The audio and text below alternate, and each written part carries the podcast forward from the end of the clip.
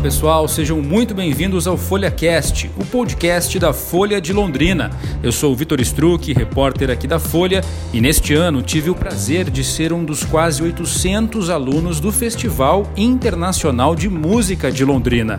Ao final do curso de guitarra, eu conversei com o guitarrista, compositor, arranjador e criador do programa Um Café Lá em Casa, Nelson Faria. Nesta conversa, Nelson Faria traz algumas lições sobre o aprendizado musical que não estão nos livros. Fala também sobre a composição de Londrina, uma homenagem à nossa cidade, e também sobre o futuro do programa Um Café Lá em Casa. Acompanhe! Nelson Faria, dentre dezenas de coisas interessantes que você nos disse essa semana, uma delas que eu achei muito legal foi você contando do início, de quando você começou a estudar e no início talvez não percebeu a evolução que você achava que deveria ter e lidou, é, teve que lidar um pouquinho com, com a frustração. E aí você descobriu que o aprendizado de música não é algo linear. Exatamente. Fala um pouquinho sobre isso e da importância de quem está retomando os estudos ou começando a não desistir nessa etapa.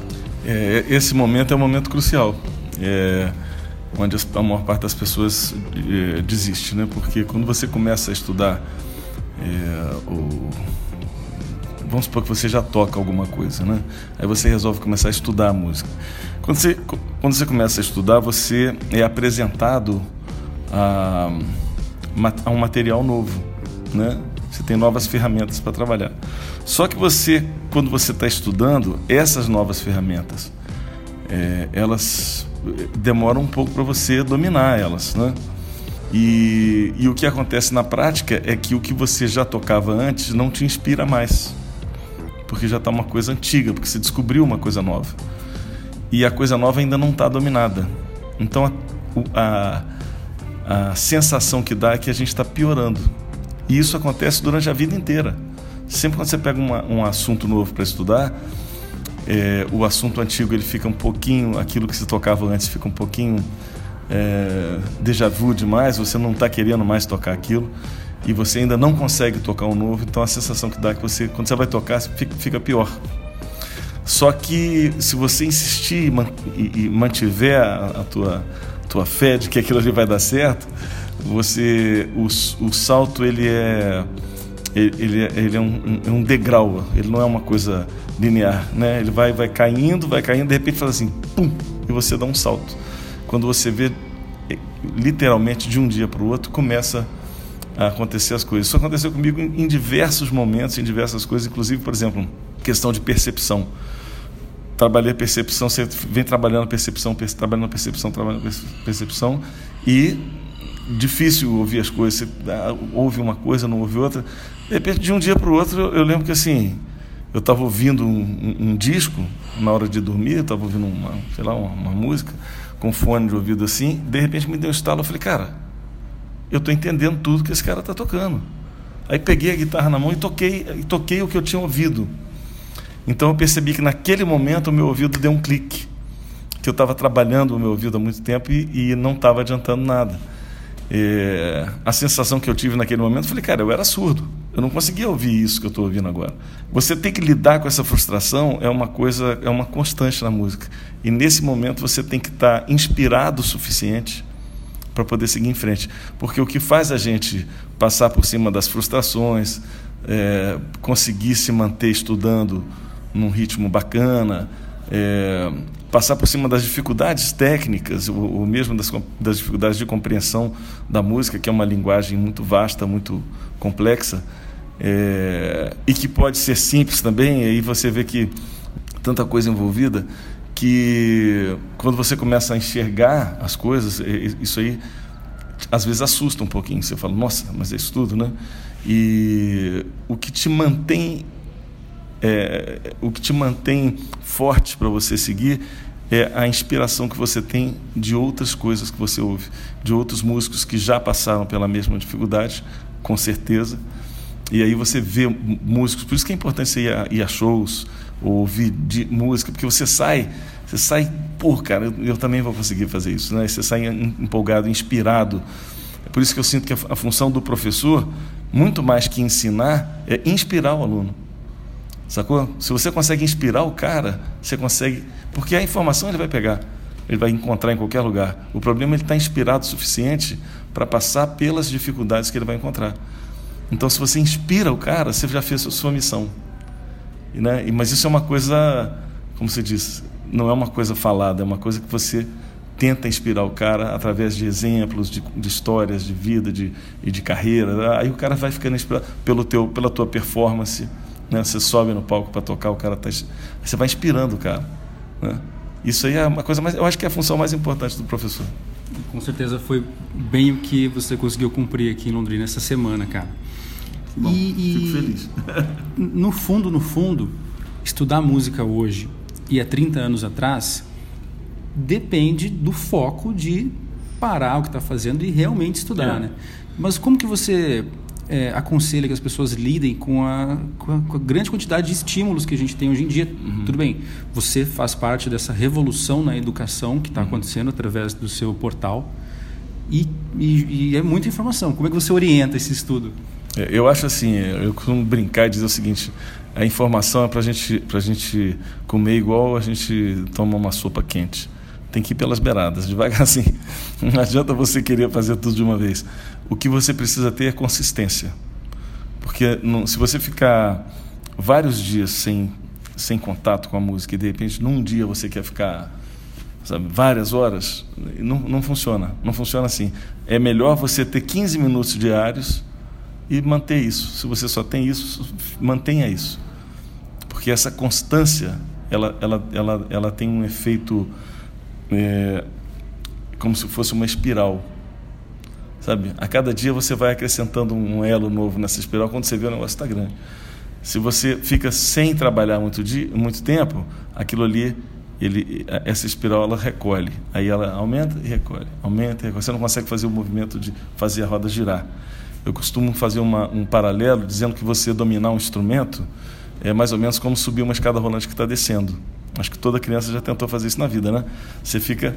Para você poder se manter no seu nível, você tem que ter um esforço mínimo. Se você quiser subir, é um esforço a mais. E se você der uma paradinha, você volta para o térreo. Ou nadar contra a maré, né? É, ou nadar contra a maré. Se não remar hoje, amanhã tem que remar por ontem. Exa e exata, exatamente. E, e aí, se você mantém uma constância, você acaba evoluindo.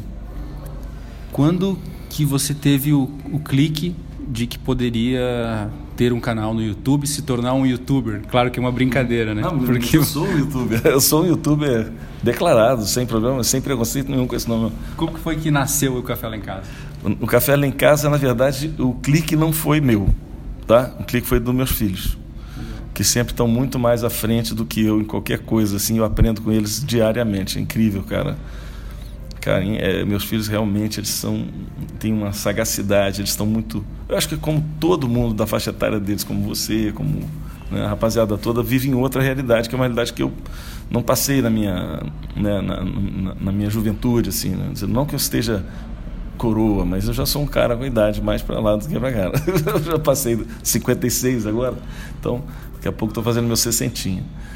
É, então, eu lembro assim, eu durante muitos anos eu fui, como nasceu o Café em Casa, foi assim, durante muitos anos eu fui é, diretor musical e arranjador do João Bosco. E com isso a nossa relação sempre foi muito próxima. E até hoje é muito próxima. O João, a gente está sempre. Até outro dia recebi um, um, um e-mail dele e falei: pô, assim, estou com saudade daquele nosso café. E aí vou ver se a gente marca um encontro. Que é o seguinte: o João, ele. O banco dele, que ele tem conta, agência bancária, é, é muito perto da minha casa. Então, sempre quando ele ia lá no banco, ou, ou ele fazia o pilates dele, que também era perto da minha casa, ele sempre me ligava, falava, pô, Nelson, está em casa? Pô, vou passar aí para tomar um café.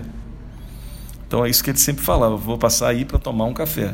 E aí a gente, é, ele ia lá em casa, e na verdade o que ele queria é ou me mostrar uma música nova, ou, ou às vezes é muito louco, mas acontecia, isso acontece muito com o João.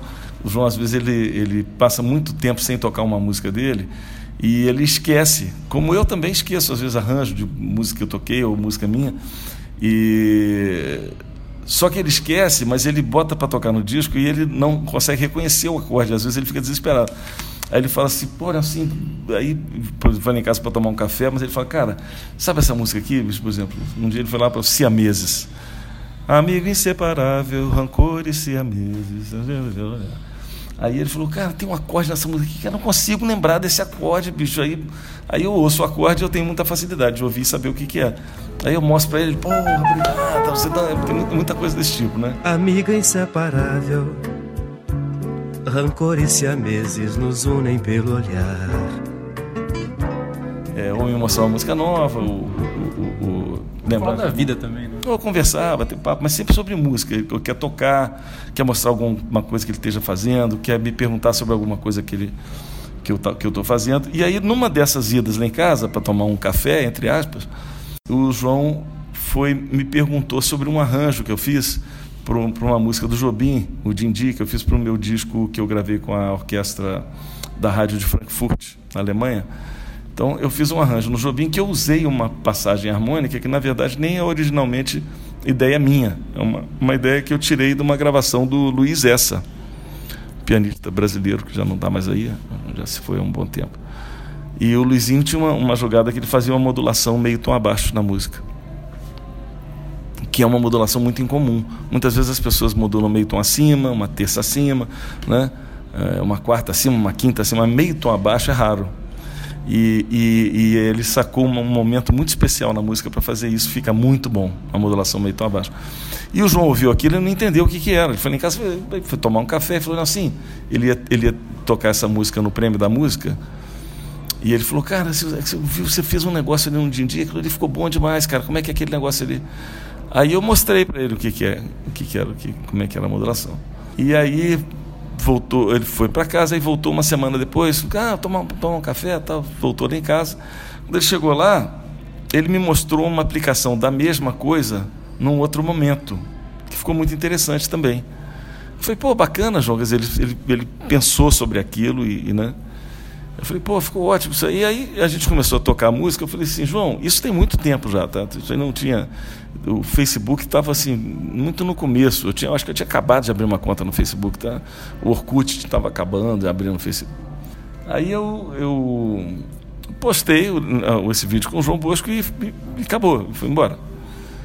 No dia seguinte, tinha centenas de likes, tinha centenas de compartilhamentos. Eu falei, cara, que isso, cara? Isso nunca aconteceu aqui comigo, né? Eu levei um susto. E aí, muitos comentários, aquele monte de comentários. Eu falei, caramba, que loucura isso aqui. Aí meu filho falou, pai, cara, isso aí é um, um negócio que pode dar muito certo, porque você conhece todo mundo da MPB, já tocou com todo mundo, todo mundo é teu amigo, cara. Vamos fazer, vamos chamar essas pessoas aqui, a gente grava. Isso aí, mas grava direito, porque eu tenho um filho que é cineasta né, fotógrafo e tal. E ele falou, pô, a gente faz isso mole aqui, né? Tem equipamento, tem tudo. Eu falei, cara, pô, vamos fazer. E aí eu tenho uma filha que é jornalista, que é quem faz todos os roteiros, e eu tenho um filho que é engenheiro eletrônico, que é o cara do Fica a Dica Premium, que faz toda a programação do site, todas as coisas. Então, eu trabalho com meus filhos. É, os três. Aí, cara, a gente começou a gravar. O, café, o, o, e aí o nome foi Um Café Lá em Casa, porque foi um nome que né, foi inspirado pela essa coisa do João. Eu vou ir tomar um café, eu vou tomar um café. A gente pensou no nome, pô, Um Café Lá em Casa fica bom. E aí comecei a gravar alguns programas.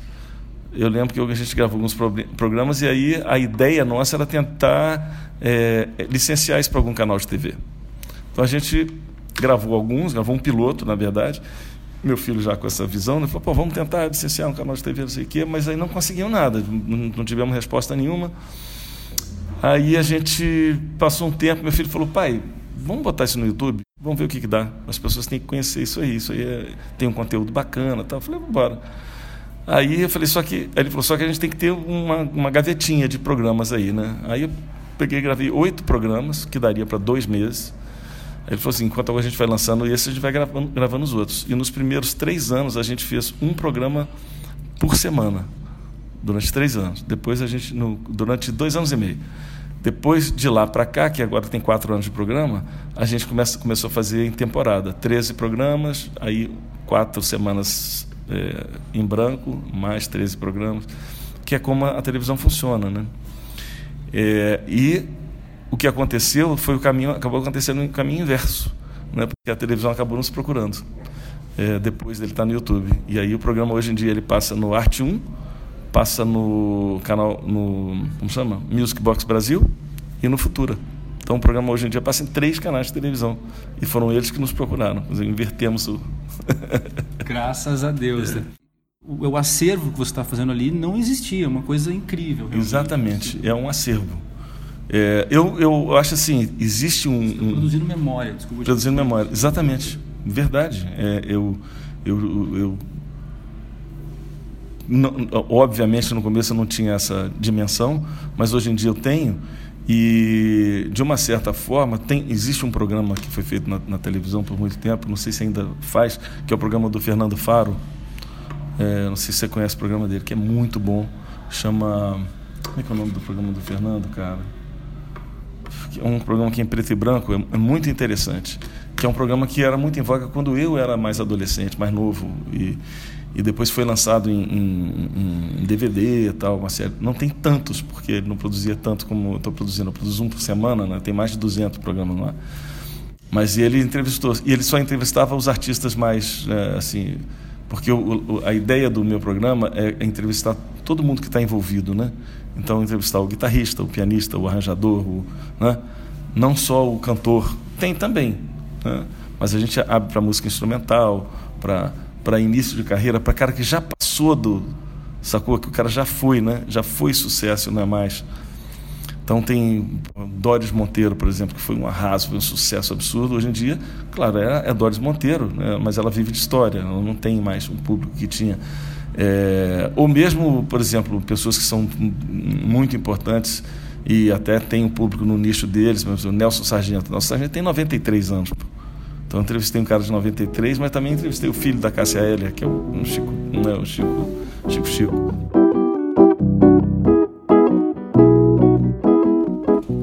Você veio para o Festival de Música de Londrina e a gente espera que volte em outras edições. Em uma aula saiu uma, uma harmonia, uma melodia, nasceu ali um tema. Nasceu uma música. Se por acaso é, esse tema vir a ter uma letra, por esse pequeno, esses poucos momentos que você ficou em Londrina, o que, que você acha que não deve faltar nessa letra? eu devia caminhando aqui pelo bosque, aqui pelo centro. Uhum. Te, teve um comentário de um, de um aluno que achou que essa música tem uma cara de Rio de Janeiro bacana, né? Para quem é. não mora aqui em Londrina. Para quem não mora, é. Na verdade, o que, que acontece? Quando a gente, a gente esse, é, acontece comigo em, em todos os festivais que eu participo, shows, turnês, etc., a gente acaba conhecendo o teatro e o hotel. A gente não tem muito tempo de fazer mais coisas, porque eu, aqui eu dava aula de nove da manhã às seis da tarde, né? E, e à noite tem shows. Então você fica conhecendo o teatro, a sala de aula e o hotel. Você não tem chance de passear pela cidade e tal. É, essa música foi, um, foi muito bacana porque o, o eu, de uma certa forma eu tenho uma, uma, uma, facilidade em fazer isso. Eu faço muito lá, no, por exemplo, no Café lá em Casa, a gente já compôs várias músicas lá na hora, né? Eu já compus uma com o Cacau Santos, compus com o Pedrinho, compus com várias, várias pessoas. Às vezes o, o convidado vem, me dá uma ideia, logo antes de chegar eu escrevo uma música pro cara, né? É, pra gente fazer. E, e essa música nasceu na, na, na sala de aula, né? Você estava presente, né? Eu estava falando sobre a aplicação da, da escala maior na improvisação, Mi maior, Dó maior, Mi maior, Dó maior, e aí acabou é, pintando essa música que deu um ao pé e a gente deu o nome de Londrina. Cara, a música faz.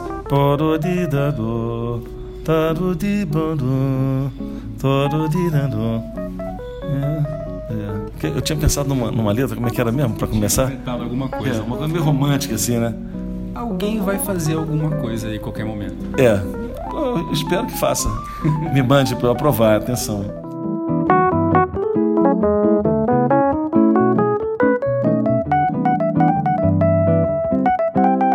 Quais são os, os próximos passos de Nelson Faria? É. Se não puder contar, não tem problema, não, a gente vai descobrir do mesmo jeito. não, não tem nada. Eu tenho, cara, minha agenda é uma loucura, né, cara? Então, não sei, eu tenho workshop em Volta Redonda logo que eu chego, eu tenho gravação do Fica a Dica Prêmio, tenho gravação. É, vou fazer uma série de gravações no YouTube Space pro, pro, pro Um Café Lá em Casa. É, aliás, o YouTube Space, não sei se as pessoas conhecem, mas é um espaço maravilhoso. Tem um no Rio e tem um em São Paulo. É, não sei se tem em outras cidades do Brasil, mas o do Rio de São Paulo, do Rio de Janeiro é um absurdo. Eles compraram um, um armazém daqueles que tem no Cais do Porto e transformaram o armazém em, em, uma série de estúdios. Tem, sei lá, sete, oito estúdios, um auditório incrível, é, salas de gravação, técnicas de gravação, tá, é muito legal, assim, um espaço impressionante. A gente até fez uma festa lá comemorando quatro anos do programa show bacana, tem, tá, os vídeos estão lá no, no, Café lá em Casa, no YouTube. E a gente agora fez uma parceria com eles, pra gente, a gente pegou três dias de estúdio para gravar uma série de programas no Café lá em Casa no YouTube Space, com youtubers, não com artistas como eu normalmente convido, né? São artistas que têm carreira no YouTube. Então eles, é, eu convidei o Fábio Lima, não sei se, é, se ele vai poder ir, porque está muito em cima, tem que ver negócio de agenda. É... Aquele menino lá, o Matheus Assato. O Matheus, cara, já conversei bastante com o Matheus, ele é super afim de fazer o programa. Mas o Matheus mora, mora nos Estados Unidos, né? Trazer ele para cá já fica um pouquinho mais caro, né? Mas a gente está, assim, a ideia é essa, o foco é esse. A gente agora está trabalhando nisso, vamos ver os, os, convites aí que a gente vai fazer. Estou é... pensando nos nomes aí, mas os que eu ainda não falei, eu prefiro não falar aqui, porque eu não sei se. Né? Nelson, muito obrigado. É, foi um prazer imenso Obrigado você. ter a tua aula e conversar contigo. Se deixasse, eu ia ficar aqui conversando por horas e horas e horas. Volte sempre a Londrina, cara. Obrigado. Vai ser um prazer poder voltar aqui várias vezes e espero que a gente se encontre.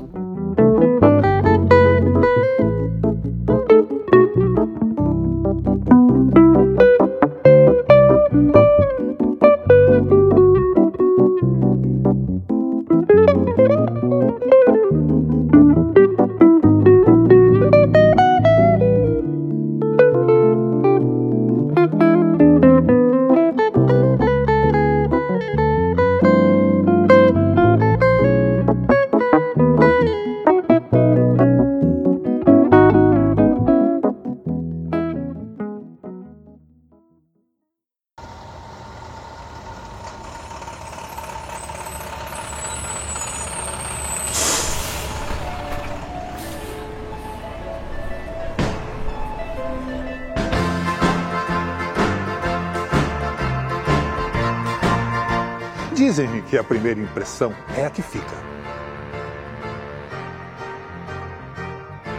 E foi com uma excelente primeira impressão que tudo começou.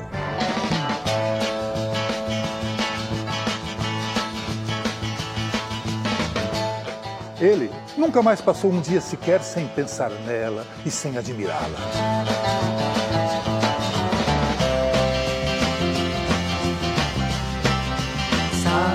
Ela era do interior do Paraná, ele também, mas conhecia o mundo todo. Ela o concretizava em sua história, já o papel dele era eternizar a história dela.